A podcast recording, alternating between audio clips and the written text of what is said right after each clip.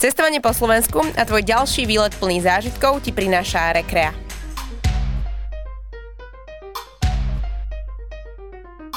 Ahojte, vítajte pri ďalšom Travu podcaste. Dnešným našim hosťom je celosvetovo uznávaný šéf-kuchár. Ja sa veľmi teším. To by som až tak nepreháňal. Martin Záhumenský. Ahoj, vítaj u nás. Ahoj, ďakujem vám pekne za pozvanie. Ako by si to teda napravil, keď uh, hovoríš, že celosvetovo uznávaný? Preháňam. Ja by som povedal len kuchár. Uh, človek, chalan, ktorý ho baví variť a motá sa okolo gastronomie. Podľa mňa to môžu potom posluchači posúdiť podľa toho, čo si povieme v dnešnom podcaste. Povedali sme si teda, že ideme tak nejak celkovo nejakým prierezom, máš toho za sebou naozaj veľa. Uh, mňa teda nás najviac oslovilo tak, že tvoje pôsobenie v Toskansku, a keďže je to travel podcast, tak kľudne si to môžeme začať tak, že čo v tebe evokujú mm, toskanské lokality a celkovo Toskansko? Do Toskanska som sa vybral kvôli mojej ex po 11 rokov z Londýna a pomáhal som jej teda v, v projekte v cestovke si Italy. A teraz sme sa rozvedli, takže uh, pekné rozprávky toskanskej, italianskej je koniec, čo je úplne v pohode, život ide ďalej a jo, všetko je tak, ako má byť. A Toskánsko je nádherná krajina, ja som tam vôbec, ma to tam nejako nelákalo. A môj dobrý kamarát Jardo Židek mi vždy hovoril, že choď, Martine, di, di, di, že môže si dať pohár vína a môže šoferovať a že proste je tam výborné jedlo, výborní ľudia a, a naozaj to tak je. Je to krásny región, ktorý je rozdelený na viacero častí. Je tá primorská časť, potom máte okolo uh, tá Bolgeri časť, uh, Chianti Classico, Chianti Area a potom Montalcino, Montepulciano a proste úplne iné Toskánsko raz a opäť. Takže je to, je to krásny kraj, plný kontrastov, ale je to ako všade, kde sa pozriete, je to ako z pohľadnice, je to naozaj nádherný kraj. Odporúčal by si, aké ročné obdobie na návštevu Toskanska, lebo my sme sa bavili, že ty si tam bol 3 mesiace, proste cez letnú sezónu, že tam bolo strašné teplo. Hej. Uh, ja som tam nenávidel leto, ako sme sa rozprávali, že ten júni, august, uh, tam naozaj nezaprší, bývajú tam 40 stupňové teploty a sa tam nepohne ani, ani vetrik, ani lístok, že nezafúka žiadny vetrik. A, takže pre mňa je tá jeseň je nádherná. Je aj jar kúzelná. Cez zimu je to také upršané, také londýnske by som povedal. Ale tá jeseň je úplne nádherná. Na jeseň, keď je vinobranie, keď je olivobranie a proste dá sa ešte v pohode ísť okúpať aj do toho bazéna na nejakej vile a potom je taký chladnejší večer, má to krásnu atmosféru ľudia sú plní energie, že po tom lete uh, sú, sú, sú proste, už majú dosť toho uh, tých tropických, uh, trop, tropických horúčav. Takže ja si myslím, že tá jeseň, určite jeseň, ten september. Ty si tam zvykol chodiť ako autom, že čo je lepšie, že keď ide človek letecky, lebo je veľa možností, asi teraz naozaj, čo je tam aj Pisa, aj Florencia sa dá, uh-huh. alebo že autom? Určite autom. Väčšinou ľudí chodí autom do Toskánska, lebo si chcú tam, behajú po tých farmách a chcú si nakúpiť olivový olej, víno a proste ten transfer tam je potrebný, keďže sú to väčšinou ľudia bývajú v tých takých, oni to prezývajú agroturizmo, vo Vilkách, kde sa musíte pohybovať jedine autom a buď si ho požičiate, že priletíte z Pizy alebo do Florencie, alebo do Pizy, alebo do Florencie a odtiaľ si požičate auto, ale tak svoje vlastné auto, ktoré poznáte, ja si myslím, že je mať príjemnejšie. Je to z Bratislavy zhruba tých 10 hodín, zhruba tých 1000 kilometrov, takže asi si treba rozdeliť tú cestu. Ja som to dával na šupu vždy.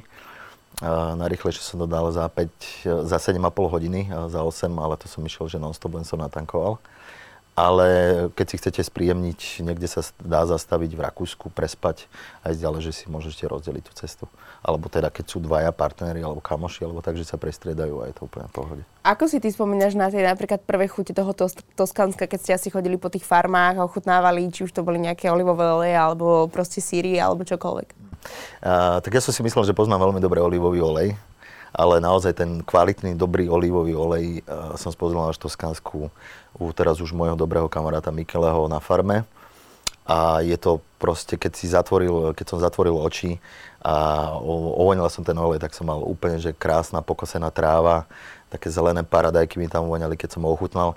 Bol veľmi taký agresívny, ale tak má asi ten olivový nie asi, ale určite chutiť, že je trošku trpký, horký a pikantný. A tak má byť, že my sme Slováci není vôbec naučení na takéto olivové oleje.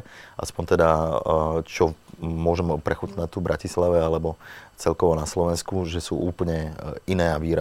A to mňa na tom baví, že veľmi dobre. No a potom sme išli ďalej, e, síry, uh, šunky, salámy proste a tá zelenina je úplne nádherná. Že my sme, ja som tam mal aj 4 záhony v záhrade a kde sme si pestovali svoje paradajky, baklažany, cukety a tak ďalej a tak ďalej. A tá zelenina je, chutí úplne inak, že to slnko naozaj zachová uh, nejakú tú stopu na tom, na tej chuti, aj na tej farbe, aj na celkovo na tej kvalite zeleniny. Mal si tam niekedy aj taký nepríjemný alebo negatívny zážitok, že aj keď ste chodili po takýchto napríklad farmách uh, alebo teda agro, tak či sú tam miesta, kde tiež si povieš, že toto nie je dobré alebo toto mi vôbec nechutí, alebo vyslovene je to Skansko také, že absolútne všade, kde sa naješ, kde zastavíš, tak tam máš kvalitu potravín a dobrú chuť. Uh, sú tam aj turistické pasce určite v tých veľkých mestách, ale väčšinou uh, tie malé bystra alebo tie malé reštaurá, reštaurácie, ostérie a tak ďalej a tak ďalej sú veľmi príjemné a všade tá kvalita je fakt skvelá. A ja by som to povedal, taký kontrast je tam, že uh, tak ja chodím veľa aj do Michelinových reštaurácií, ktoré sú ocenené teda Michelinovou hviezdou. A to mňa dosť eh, prekvapilo, že tá kvalita tam naozaj chýba, že jedno, reštaurácia s jednou hviezdou alebo s dvoma na prekvapenie sa nedala pre mňa porovnať eh, s reštauráciami v Škandinávii. Tou kvalitou, servisom a vlastne celým konceptom si myslím, že sú oveľa, oveľa, oveľa nižšie. Ja by som to vždy povedal, že minus jednu hviezdu, že tam treba dať. Uh-huh. Aj sme boli v jedinej reštaurácii, ktorá má, je ocenená troma hviezdami vo Florencii a v celom Toskánsku. Je jediná s troma hviezdami a si myslím, že to naozaj je prestrelené, len to je o nejakej prestíži a že to by som dal úplne, že minus jedna hviezda dole. Takže to by som išiel na margo toho, že tie všetky bystrá, všetky tie ostery a všetky tie klasické reštaurácie sú super, všade, kde sa zastavíte, ale keď už je tam nejaký fine dining v porovnaní E, s nejakou Škandináviou sa to nedá mhm, porovnať. Uh-huh, uh-huh, uh-huh. K tomu sa ešte dostaneme k tým myšelinským hviezdam, ale keď si pracoval vlastne, však boli ste tam akože o, asi nejaký ten čas, stretávali ste sa tam aj s Toskancami, s Talianmi, uh-huh. máte tam biznis, mali ste tam ubytovania a ako sa s nimi pracuje, akí sú oni ľudia? Na to som si musel veľmi zvykať, keďže ja som dosť taký netrpezlivý, že všetko musí byť ako má byť, dosť taký perfekcionista a mm, musíte si zvyknúť na tú takú maňanu, maňanu, ako by som to povedal, že teda hlavne cez to leto sa im nechce a musíte si počkať. Musíte, oni vždy majú nejakú výhovorku, vždy meškajú a vždy vždy je nejaký problém, takže na to sa musíte nastaviť mentálne, aby ste to zvládali. Že ich pracovný deň je taký, že kávička, oddych, akože siesta a potom to spravím a, hej, to hej. Na, na to Ja, ja, ja ne, neviem, ako oni si môžu zarobiť, lebo mm-hmm. naozaj, naozaj majú maňanu, že my sme Slováci oproti talianskej mentalite, mne zase sedí viacej tá talianská mentalita, čo sa týka nejakého životného pohľadu, hej, ale čo sa týka pracovného nejakého nasadenia, tak my sme úplne niekde inde.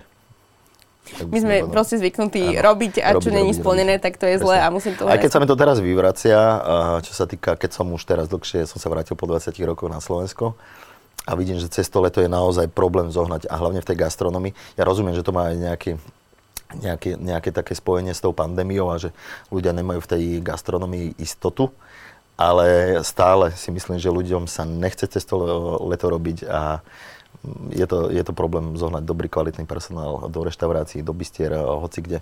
Či už ja mám na starosti takú výla Baske sa to volá v Trenčanských tepliciach, že tam nevieme nájsť kuchárov, dobrú obsluhu a, a takisto tu v Bratislave mi kamaráti píšu stále, že či nemám, nepoznám nejakých kuchárov. A či už je to vystrelené reštaurácie, ako sú Jasaj a tak ďalej a tak ďalej. Takže všetci majú problém s tým.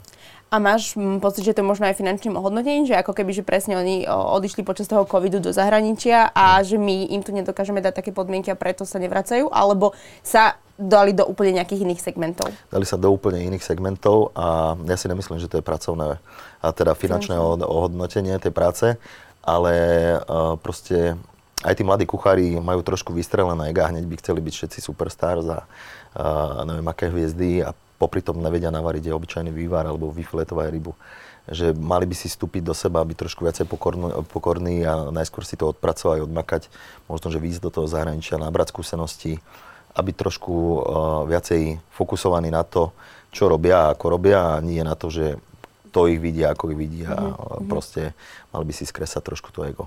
To je asi problém. Uh, to sme trošku odbočili, ale keď si teda mal, keď ste mali zákazníkov v Toskansku, tak ako Slováci dokážu ohodnotiť dobré alebo kvalitné potraviny a či sa to mení za tie roky, že to vidíš možno, že už máme ako keby nejaké tie vytvorené ako keby tie jazykové poháriky, teda chuťové poháriky inak. Hey. A myslím si, že vedia. Vedia veľmi dobre a Slováci sú čím ďalej tým viacej testovaní a vedia ohodnotiť dobré víno, vedia ohodnotiť dobré suroviny, dobré potraviny alebo gastro všeobecne, kvalitné. Ale zase sa to bije trošku na Slovensku, že mám napríklad kamaráta v reštaurácii, ktorý má reštauráciu, nebudem menovať, ktorý bukoval svojim známym Michelinové reštaurácie po celom svete, kde nemajú problém minúť tisícky mm-hmm. za mhm. jedlo a víno. A keď prídu k nemu do reštaurácie, chcú si doniesť svoje víno. Takže to sa mi trošku bije, že, že prečo? Že prečo nepodporia radšej teda tie slovenské reštaurácie, aj keď dobre, že v tom gastre, že sa to nedá porovnať s tým ešte s tou úrovňou celosvetovou nejako, ale prečo by nemali podporiť niekoho, kto je tu a kto im vyjde v ústrety so všetkým a radšej podporia niekoho, vo svete, akože ja to chápem, že v tom svete je úplne mm-hmm. iný štandard všetko, ale mali by si sa správať tak aj na Slovensku, že proste na, na čo by som si chcel doniesť vlastné víno a platiť nejaké korkovné, keď som si zaplatil flaš, za flašu vína, ja neviem, v Kodani 500 eur, tak prečo by som to nemal spraviť aj na Slovensku? Tu si aj už aj nažitol tu, že aké je asi úroveň teda tých slovenských reštaurácií, ktoré možno nejak o, mieria na Michelinskú hviezdu. Vidíš to niekedy v budúcnosti, v nejakej blízkej budúcnosti? Alebo ako by si tak všeobecne zhodnotil? Porovnal? Určite, no v prvom rade to spojené s turizmom a že musíme sem doniesť, musí to byť v prepojení aj s nejakou zvládou, čo už som videl nejaké také, také, také uh, slabé výkriky aj z tej strany, že už by sa to malo nejako riešiť. A prvom rade by, mala byť nejaká motivácia a nejaké aktivity spojené s turizmom o, pri zvlády. A tak vidíme, v akom stave je vláda teraz, takže neviem, že akým smerom sa to bude vy, vybrať ale uh, myslím si, že tie reštaurácie, aspoň niektoré, ktoré prežili aj ktoré sa otvorili, je tu pár svetlých výnimiek, ktoré na tú hviezdu naozaj majú. Ty si v aké najlepšej reštaurácii jedol? Uh, tých je veľa, tých je veľa, ale asi by som teraz spomenul, teraz bolo uh, vyhodnocovanie, vyhodnocovanie uh, top 50, hej, to 50 na svete a uh, som veľmi šťastný a myslím si, že veľmi zaslúžene si to do, dostala reštaurácia menom Geranium alebo Geranium, ktorá je v, v Kodani je na futbalovom štadióne, ale e, tam som sa asi, e, to bolo jedno z najlepších mojich e, míl, alebo ako by som to nazval. Bol som tam aj na obed, aj na večeru, aj na tasting menu, aj na klasický len obed a fakt som sa tam veľmi dobre najedol. Je to trojmyšelinka v Kodani a tých je viacej, akože koncept, konceptovo je, to, je to taký moderný, škandinávsky, fine dining s nejakými francúzskými koreňmi, by som to povedal. Ich šéf-kuchár, Rasmus vyhral Bocuse d'Or, čo je vlastne veľmi prestížná kuchárska súťaž vo Francúzsku. Vyhral bronz a striebro aj zlato. Vyhral všetky tri postupne po roku, alebo neviem, v akom rozmedzi to bolo. A a to je, myslím si, že to nedokázal ešte nikto a to, to sa aj nejako na tom rukopise alebo na tom, na tom systéme, ktorý tam oni majú, sa to, sa to nejako podpísalo. Potom sú tam ďalšie reštaurácie, ale väčšinou uh, musím povedať, že to boli škandinávské reštaurácie. Že napríklad Oaxem v Štokholme, Faviken, uh, ktorý bohužiaľ teraz už zatvorený, uh, to bola najizolovanejšia reštaurácia vo Švedsku. Uh, potom Nome som bol trikrát uh, na každú sezónu, to bolo veľmi prekvapivé uh, v dobrom slova zmysle. Tam som si najviac užil tú seafood nejakú sezónu. Oni to mali rozdelené na seafood, mm-hmm. uh, potom uh, zeleninovú a potom takú jesennú, že tam bolo vlastne divina a, a tie produkty hríby okolo toho, že ktoré sú v tej sezóne. Takže asi tak, tá, tá Škandinávia. Je, no, že či je niečo, čo sa dá ako keby povedať, že preto to je to Škandinávia, že oni vedia k tomu jedlu pristupovať s nejakou ešte extra cťou, alebo majú práve že kvalitné potraviny, alebo sú na to takí uh, perfekcionisti, že či si sa niekedy zamýšľal nad tým, prečo je ich tak veľa práve v Škandinávii? Uh, neviem, prečo ja si myslím, že to berú tak prírodzene a, a nesnažia sa tam tlačiť niečo mhm. umelé a neprekombinujú to neprekombinujú to. A už si myslím, že aj čo sa týka škandinávsky dizajn je tým známy, že je tá jednoduchosť a tá Jasne. krása v tom. A to je, čo sa týka jedla, to isté si myslím, že sú veľmi dobré produkty, technicky nie moc sú spracované veľmi dobre, ale nie, nie prekombinované, ale one tie kombinácie a chute. Uh-huh. Že je to tá krásna jednoduchosť a to si myslím, že dosiahnuť jednoduchosť nie je vôbec ľahké. Je to veľmi náročné a oni to vždy nejakým spôsobom docielili. Takže to je asi to hlavné. E, rozprávaš teraz, ako si sa tam najedol, ale ty si aj pracoval v niekoľkých myštelinských reštauráciách, ak sa nemýlim. Áno. Aké je to pracovať tam? Je to tak, že človek si predstaví teraz, že naozaj stáva o štvrtej a proste maka, maka, maka, príde šéf, hodí mu teraz panvice rozpalené. A či to takto funguje? Že, aké je to prostredie? No keď som ja pracoval v myšelinských reštauráciách, tak to bolo dosť náročné. Ja som bol v kuchyniach, či už Gordona Ramsayho, alebo v Texture, kde bola veľmi silná veľmi silná kuchyňa, zázemie, to pracovné tempo alebo hibiskuse u Kloda Bossyho a to boli na, naozaj náročné reštaurácie, čo mi aj veľa dalo, ale naozaj som bol v práci už o 7 a z práci sme išli o nejakej pol jednej o jednej. Takže som prišiel domov o druhej sprcha a o pol tretej som išiel spať a o šestej som mal tri budiky, aby som stál, aby som sa vykopal z postele a išiel znova do práce a toto bolo 5-6 dní v týždni. Takže, a to bolo naozaj roky, roky, roky, roky, takže uh, musíte sa na to nastaviť, že uh, žiadne prázdniny, žiadni kamaráti, uh-huh. žiadna nejaká rodina, že keď chcete spraviť kariéru, kariéru alebo sa niečo naučiť, tak tomu musíte aj venovať. Už teraz to nastavenie je trošku inak, tých reštaurácií už robia iné systémy, že 4-3, 4 dní pracujú, 3 dní majú voľno, alebo že majú nejaké, nejaké polovičné dni, ale keď som ja pracoval, tak uh, týchto reštauráciách, tak to bolo naozaj silné, drsné tempo. A ešte ja, keď som mal prázdniny, alebo keď bola reštaurácia zatvorená, cez prázdniny, alebo proste cez nejakú dovolenku, ktorú sme mali všetci vtedy, tak som chodil do ďalších myšlenových reštauráciách na stáže. Že som nešiel s rodinou na dovolenku, mm-hmm. ale išiel som sa naučiť ešte niečo ďalej do iných myšlenových reštaurácií, čo mi veľa dalo. A ja si myslím, že kto chce na sebe pracovať, je tam vždy priestor ty to presne tak opisuješ, že vlastne si išiel za tým progresom a za nejakým takým učením, že keď človek povie, že pracoval som v myšelinskej reštaurácii alebo že pracujem v myšelinskej, tak si možno predstaví, že máš neviem aké finančné hodnotenie. Že ako by si povedal to finančné hodnotenie k tomu, koľko práce si tam mal? Vôbec to je, že minimálne. Všetci si mysleli, keď som robil u Ramseyho, že koľko zarábam, že ako dobre sa mám a ja som si ledva zaplatil nájom a že mal som na, na prežitie. Mm-hmm. Takže vôbec to není o tom. A potom čím ďalej som bol, som postupoval na tie nejaké pozície, samozrejme, že sú tam už lepšie peniaze, ale stále je to v porovnaní s nejakými komerčnými reštauráciami, kde robíte 80 hodín, sa to nedá porovnať. To je naozaj, je to o prestíži a o tom, a oni to veľmi dobre vedia. Uh-huh, Už možno, že teraz je už uh, ten pomer iný, že ľudia chcú aj si aj zarobiť a mať aj voľno, aj všetko, takže e, až tak sa neženú do tých reštaurácií, ale v tej dobe, keď som ja pracoval, som bol asi jediný Slovak, ktorý takto e, vtedy v Londýne bol.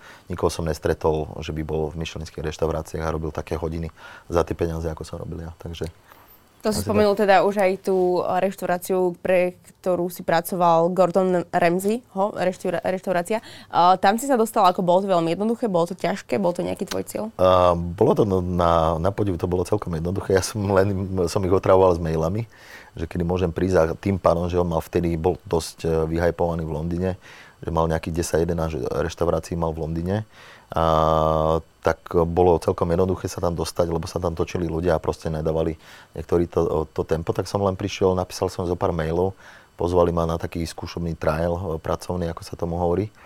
A asi som dobre obišiel, lebo som nastúpil potom o dva týždne, takže v pohode. Túto skúsenosť ako hodnotíš? Veľmi dobre, veľmi dobre. Bola to prvá taká, že naozaj fine dining reštaurácia, ktorej som bol a to tempo tam bolo neskutočné a musel som si naozaj uh, odložiť ego, uh, dať dole hlavu a, byť ešte viacej pokorný, ako som bol keďže tam boli oveľa mladší kolegovia, a, ktorí mali oveľa väčšie skúsenosti a boli to domáci Angličania alebo z Austrálie typci mm-hmm. alebo tak, a ktorí boli naozaj vymakaní, dobrí a bolo ťažké ich dohnať a bol som aj na pozíciách, ktoré som mal vyššie ako oni čo sa týka eh, asi preto, že som bol starší, ale naozaj boli, boli, boli vymakaní, takže som dával do toho všetko, aby som sa minimálne vyrovnal alebo ich ešte preskočil.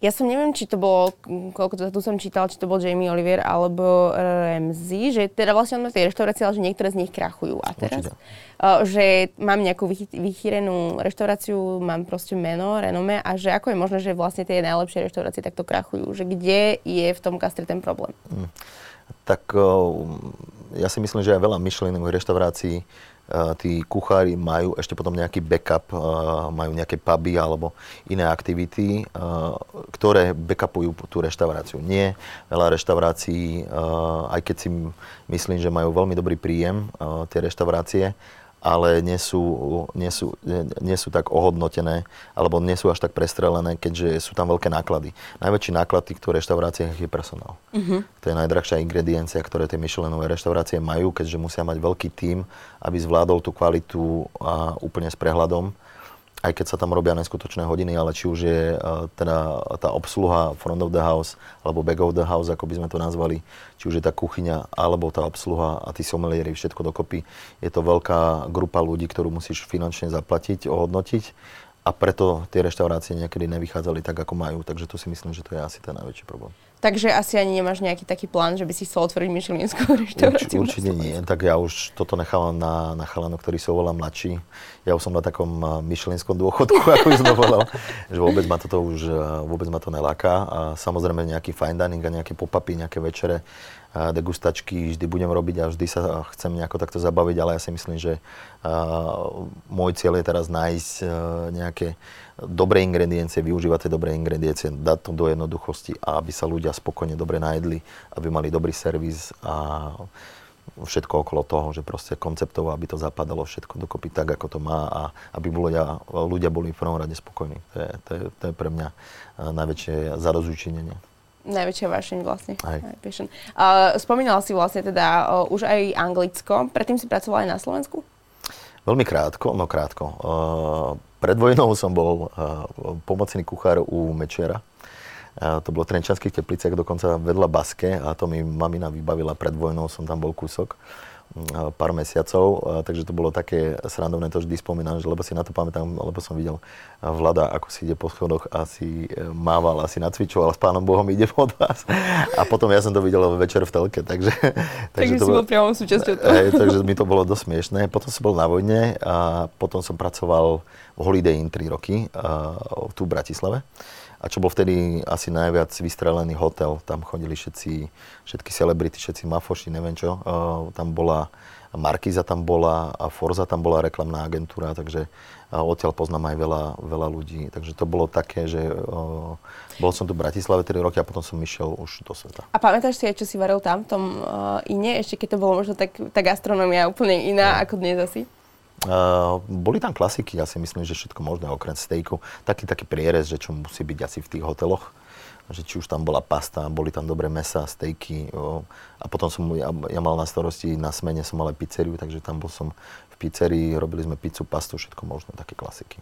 A ty si teda vlastne vyštudovaný kuchár čašník. Áno. Takže ty to máš úplne od bodu A, akože od začiatku. Uh, prešiel si toho dosť veľa. Naposledy si vlastne odišiel z toho Skanska a išiel si do Dubaja, uh, kde si vlastne reprezentoval celé Slovensko, našu kuchyňu a tak ďalej. Je toto nejaké výberové konanie, alebo akým spôsobom človek dostane takúto možnosť?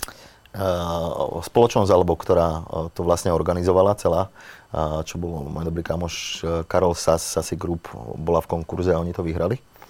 No a potom to už bolo len na tých priateľských vzťahoch, že ako si tomu vyskladali. Ja som mal na starosti s Jardom Židekom zostavenie menu a ja som mal na dennej báze, vlastne som mal na zodpovednosti e, bežanie kuchyne. Uh, takže objednávky, celý ten progres, uh, proces teda a robili sme veľa specials popri tých klasických jedál, čo sme tam mali slovenských. Takže, takže hej, že no, to už bolo na nejakej takej priateľskej báze, že kto koho pozná. Mm-hmm a tak to bolo, ale o, Karol bol vo výberovom konaní, že to nedostal len tak. Že... Tam bolo asi pekne vidieť, že ako mm, vnímajú našu kuchyňu zahraniční. Uh, boli to skôr pozitívne ohlasy, čo im chutilo, čo im nechutilo, čo bolo pre nich nové? Veľmi pozitívne, tak brinzové halušky v Dubaji, to, to bolo dosť také... Uh, tak, taký, Exotika? Hej, taký, taký, taká abstrakcia trošku ale uh, na, chutilo im, ale nedávala si, akože skúšali aj tí zahraniční návštevníci tie brindové halušky, ale uh, na môj podiv to bolo veľa Slovákov, ktorí prišli, že ešte len prišli do Dubaja zo Slovenska. A prvé, čo išli si, išli si na brindové halušky, čo bolo dosť pre mňa dosť smiešné, uh, keďže si prišiel zo Slovenska, tak ja keby som, ja keď prídem niekde a cestujem dosť veľa, tak uh, idem prvom rade vyskúšať tie lokálne domáce nejaké, nejakú kuchyňu, ale nejaké špeciality a oni proste prišli. Ale tak ja to zase chápem, že to je dosť taký uh, joke, že ísť z Dubaj na brinzové halušky. Áno, Dobre to možno vyzerá, je hey, také vtipné. Hey, aj keď to neboli brinzové halušky, ako by malo, aké sú Slováci na to zvyknutí, keďže sme tam nepoužívali klasickú slovenskú brinzu, ale 100% oči, či, uh, sír, cheese, že ktorý, i, uh, ktorý bol feta mm-hmm. a ktorý sme si mleli a to sme mali akože náhražku, náhražku tej brinze. A tu ste sa rozhodli akože z vlastných dôvodov nejak nepoužiť, alebo tam bol problém s distribúciou? Tam bol problém s distribúciou. Tam všeobecne my sme nemohli mať ani slovenské pivo, minerálku, víno, keďže každý od toho odskočil a odstúpil, keď videl, aká, aká logistika a všetko, mm-hmm. papierovačky za tým je. A, takže veľa ľudí od toho odskočilo a, a hlavne by to bolo pre každého aj dosť finančne náročné, tak preto nás aj dosť hejtovali, ale ja si myslím, že kto pochopil a kto sa tomu trošku povenoval a opýtal sa, tak sme mu to vždy vysvetlili a potom to pochopili a, a nechali to tak, že tomu naozaj porozumeli. No bohužiaľ sme tam čapovali Plzeň a mali sme akurát mm. kofolu a, a nemali sme ani slovenské vína, ani bohužiaľ sme tam nemohli mať, že slovenské pálenky alebo niečo také že naozaj, alebo tie slovenské produkty, ako je brinza, a samozrejme je to halal krajina, takže sme tam nemohli mať e, bravčovú slaninu, takže sme to kompenzovali tým, že sme si robili nejakú hovedziu slaninu, že sme kupovali a, a robili sme to a, s škvárkami, s, s kačacími, ktoré sme zaudili potom všetko. Takže... Uh, alternatívy veľké. Alternatívy mm-hmm. veľké, ale keby si prišla a naozaj ochutnala tie brenzové halušky a nepovedal by sme ti, že, že ako sú spravené, tak by si bola, že mňam, že aké výborné halušky. Že málo ľudí to naozaj rozoznalo. Až dokedy to nebolo potom tak medializované, a že to ľudia vedeli a prišli to len z tej zvedavosti ochutnať, mm-hmm. že mhm. ako chutia. Uh, tam vlastne si mal možnosť byť aj našou pani prezidentkou, ja som to videla vlastne na Instagrame. Ona čo ochutnala a aký si z nej ty mal dojem? Uh, ja pani prezidentku už som bol v kontakte viacejkrát s ňou a je veľmi príjemná, veľmi uh, ja keď som sa vždy s ňou bavil a ja som mal ako jediný na starosti, že som mohol ja mať k, k nej prístup, že som, či už som mu išiel ja objednať, ja som jej musel navariť, ja som mu obsluhoval, že musel som vlastne mať na starosti len ja, keďže to bolo tak rozdelené. Nie kvôli tomu, že je nejaká horenosť, ale proste nejakej, nejakej, nejakej tam ochranke a všetkomu, čo to tam vlastne muselo splňať. A je veľmi príjemná osoba. Vždy, keď som sa s, s ňou bavil, tak mne až taký, taký, taký príjemný, také príjemné pohľadenie, že, že som vždy opadol som mňa ten stres a že je to tak nádherný človek a príjemná osoba, že a som veľmi rád, že máme takúto reprezentatívnu uh, pani ano. ako prezidentku. A ešte je tu sem tam nejaké, taká tá otázka, že dvojaká kvalita potravín. Mm. Robil sa vlastne v podstate na to aj taká štúdia, prieskum, niekoľko testov. Myslím, že v roku 2019 to bolo celkom také akože e, dosť medializované. Mm, vnímaš to aj ty tak, že naozaj na Slovensku máme nekvalitné potraviny a niekde inde v zahraničí sú alebo chutia lepšie? Či je to také, že... To je téma na dlhší, na, dlh, na dlhší čas. Ja si myslím, že máme výborné produkty a výborné ingrediencie, ale nie sú podporované tak, ako sú podporované e, v iných štátoch. Že napríklad malí farmári majú väčšiu podporu e, niekde v zahraničí od štátu, ako majú, ako majú na Slovensku. A potom každý chce, potom je to aj na tých ľuďoch, e, ktorí tie prevádzky majú, alebo tie farmy. A potom, keď vidia, že tam proste nemajú takú podporu, ako by mali mať, tak idú viacej tým, tým, tým by som povedal, komerčným, komerčným smerom, že chcú uh, proste škrkajú nejaké tie rohy a nejaké tie pravidlá, že chcú zarobiť uh, možno, že rýchlejšie a už ten produkt nie je taký kvalitný a potom sa dajú na tú inú cestu, ale stále sú tu nejaké farmičky a nejakí ľudia, ktoré tie potraviny robia poctivo, uh-huh. len ich musíme zaplatiť a musíme ich pochopiť, prečo je to tak. Preto aj e, vo Vile Baska my podporujeme Baske, podporujeme uh, lokálnych či už farmárov alebo pestovateľov, Takže je tam v Nemšove, je tam výborná krásna farma na paradajky, uh, ktorú podporujeme, rybník, kubrica, od ktorej bereme rybky alebo čerstvé vajíčka a tak ďalej a tak ďalej. Takže že proste to, to stále sa, sa človek vracia k tomu, že tá domáca, tá vidiecká vlastne strukovina alebo tá, ten produkt je taký najkvalitnejší. Určite, určite áno. Ty keď ľuďom, alebo keď sa ťa ľudia pýtajú na to, že ako kupovať kvalitné potraviny, alebo kde kupovať kvalitné potraviny, prípadne, že na čo si dávať pozor, tak máš nejaké také odporúčania? Um, podľa toho čo? Tak samozrejme, že uh, treba ísť treba ísť, či už máte tie základné potraviny, ktoré, či už je to olej, takéto veci, mm-hmm. do kuchyne, sol, neviem čo, že už sa dajú nakúpiť aj v tých bežných supermarketoch. ale keď ja idem nakúpiť niekde, tak uh, vybehnem niekde na market, na Miletičku, tu Bratislava, alebo tak. Takže sú aj tu, uh, nebudem menovať, aby som nerobil nejakú veľkú reklamu, sú už tu uh, naozaj také malé, nekomerčné alebo aj komerčné obchodíky, ktoré sa venujú, sú drahšie, ale sa venujú tým kvalitnejším a domácim potravinám alebo surovinám. Napríklad si čítaš, že zloženie tých potravín? Aj, určite, určite. A, ale tak to je aj potom vidieť na tej zelenine, ty nepotrebuješ, ty vidíš, cítiš, ano. ako to má mm. chuť. Ale hej, um, tak nejaké polotvary a takéto veci si nekúpujem, ale tak samozrejme, uh, ja som mal uh, výrobu v Taliansku, kde sme sa snažili robiť dobre poctivé talianské veci, ako boli pesta, bolonské, veci, bolonské omačky, nakladaná zelenina a tak ďalej a tak ďalej, že sme išli podľa tej sezóny a tam sme nepoužívali žiadne konzervanty, žiadne ečka, nič a k tomuto sa konečne vrátim a dočkate sa toho, dúfam, že v priebehu už neviem, či tohto roka, či to stihneme, ale budúceho roka určite áno. Že pondelok sme podpisovali zmluvu, takže už konečne v každom podcaste to hovorím, že mám nejaké plány a že niečo nám vystreli, ale konečne tie plány sa už prehlúpli do skutočnosti a už sa na to veľmi teším. Takže Papa Mia, moja firma, ktorá sa tým zaoberala, žije a žiť bude, takže uh, dočkate sa aj dobrých, kvalitných no. výrobkov. Uh, na odo mňa a na Slovensku. Takže, a nebude to len talianské veci a už nie len toskánske, ale už bude to mať väčší záber. Takže.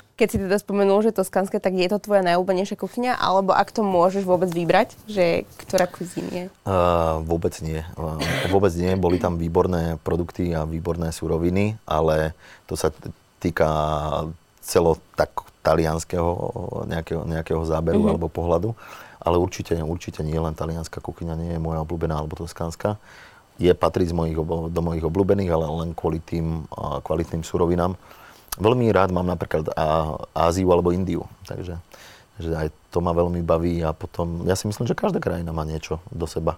Každá má nejakú, nejakú ingredienciu, nejakú špeciálnu alebo zámer tej kuchyne alebo štýl tej kuchyne, ktorá zaujme to samozrejme súvisí proste aj s cestovaním, že ľudia musia ochutnávať, aj ty si musel ochutnávať. Bol niekedy taký extrém, kde si moc ani nechceli že akože do nejakých, ja neviem, bičích očiek, alebo proste mozočko, alebo žliaz, ale išiel si do toho a nedopadlo to dobre, že či máš takúto skúsenosť? Mm, ja, si, ja si myslím, že nemám ja, že problém s ničím, s ničím, s ničím. Akože mal by som, čo sa týka nejakej nejakého humanného pohľadu, že určite mm-hmm. by mhm. som nejedol nejaké mačky alebo psíkov, keďže ich, ja som veľký psíčkar, milujem psíkov a tak.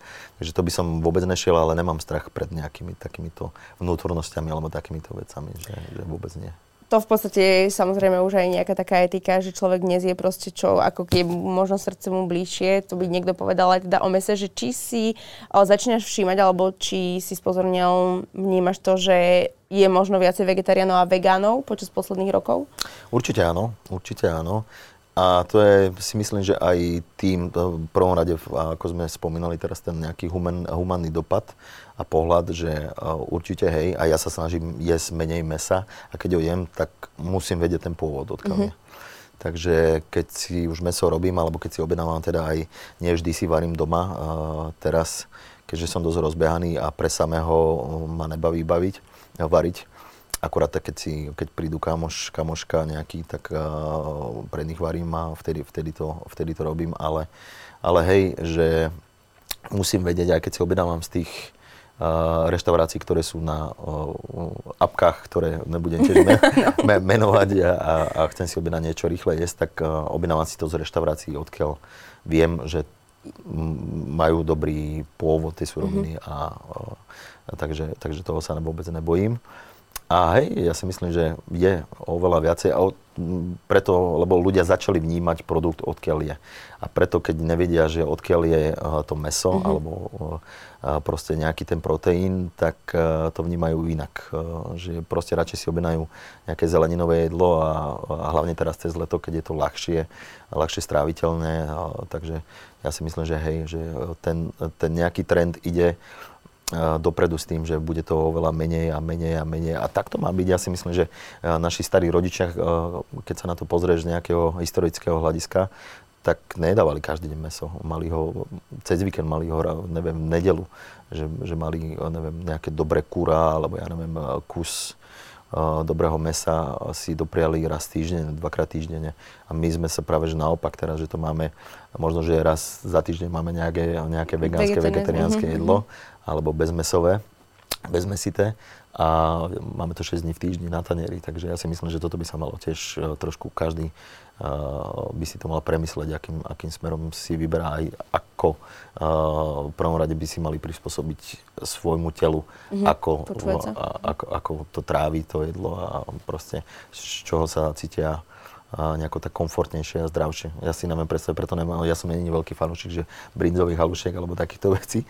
A keďže to zjem ten tanier a dáš 300 gramov do seba e, brinzových halušiek mm-hmm. a zaleješ to kofolo a potom môžeš rovno si lánuť a nevieš fungovať proste. Že, uh, na, to, na toto si ja dávam veľký pozor, aby som vedel normálne fungovať, že sa nezabijem tým jedlom je teda, už si spomenul brinzové halušky, ale že či je možno také nejako, že extrémne, že no-go pre teba, či sú to parky s kečupom, alebo proste čokoľvek, čo, si nie, čo je také možno aj u nás zaužívané Slovenska, alebo si niekoho videl jesť a povedal si si, že toto je naozaj akože už katastrofa. Akože nevyhýbam sa Gastro. tým parkom s tým kečupom alebo chrenom a horčicou, ale, ale nevyhľadávam ich. Môže keď raz za čas um, mám na ne chuť, tak uh, idem, ale idem napríklad, ja neviem, do fachu, uh, kde viem, že odkiaľ tie parky sú a že sú, že sú dobre kvalitné a že zase idem do tých prevádzok, kde viem, odkiaľ po, mm-hmm. pôvod proste tých surovín. Takže. A aké možno, že miesta alebo krajiny by si ľuďom poradil úplne že najvychytanejšie na gastronómiu? Mm, určite Škandinávia. Určite. No. Neviem, prečo ja mám stále taký, nie, taký, taký kladný vzťah, ale Škandinávia, čo sa týka gastra, choďte do Kodane, choďte do Štokholmu, sú to výborné miesta na gastro všeobecne od nejakého street foodu, fine diningu a celkovej experience úplne. No a potom však samozrejme Taliansko, Španielsko títo prímorské krajiny, Portugalsko a tak ďalej. Že nemusia to byť ani myšlenské reštaurácie, proste stačí, stačí si dať niekde nejaký miestny, lokálny fast food a ochutnať to, ako to chutia niekde na ulici. Dobre, bystrá, kvalitné. Že ja chodím vám veľmi rád napríklad tu v Bratislave do OTA, a, a takéto maličké bysierka treba podporovať a veľmi dobre sa tam vždy najem, dobre kvalitne a ja si myslím, že to treba podporovať. To je to isté aj v týchto krajinách, v týchto mestách. A samozrejme, samozrejme, tie prímorské krajiny sú tiež úžasné. Netreba vyhľadávať reštaurácie s Michelinom. Áno, keď chcete raz, že ste niekde na dovolenke na týždeň, chodte, vyberte sa na nejakú degustačku, treba aj to vyskúšať, ale ja by som skôr išiel do tých pekných lokálnych malých kaviarní, pekárničiek, cukrární, bystier a takéto veci. Že to už vidíte, tá, myslím si, že sila internetu a sociálnych sietí je natoľko silná, že vám to povyskakuje tam, keď si to vygooglite alebo dáte do nejakého vyhľadáčika, vyhľadávača a hneď vám tam povyskakujú všetky tie správne miesta, ktoré by ste mali navštíviť.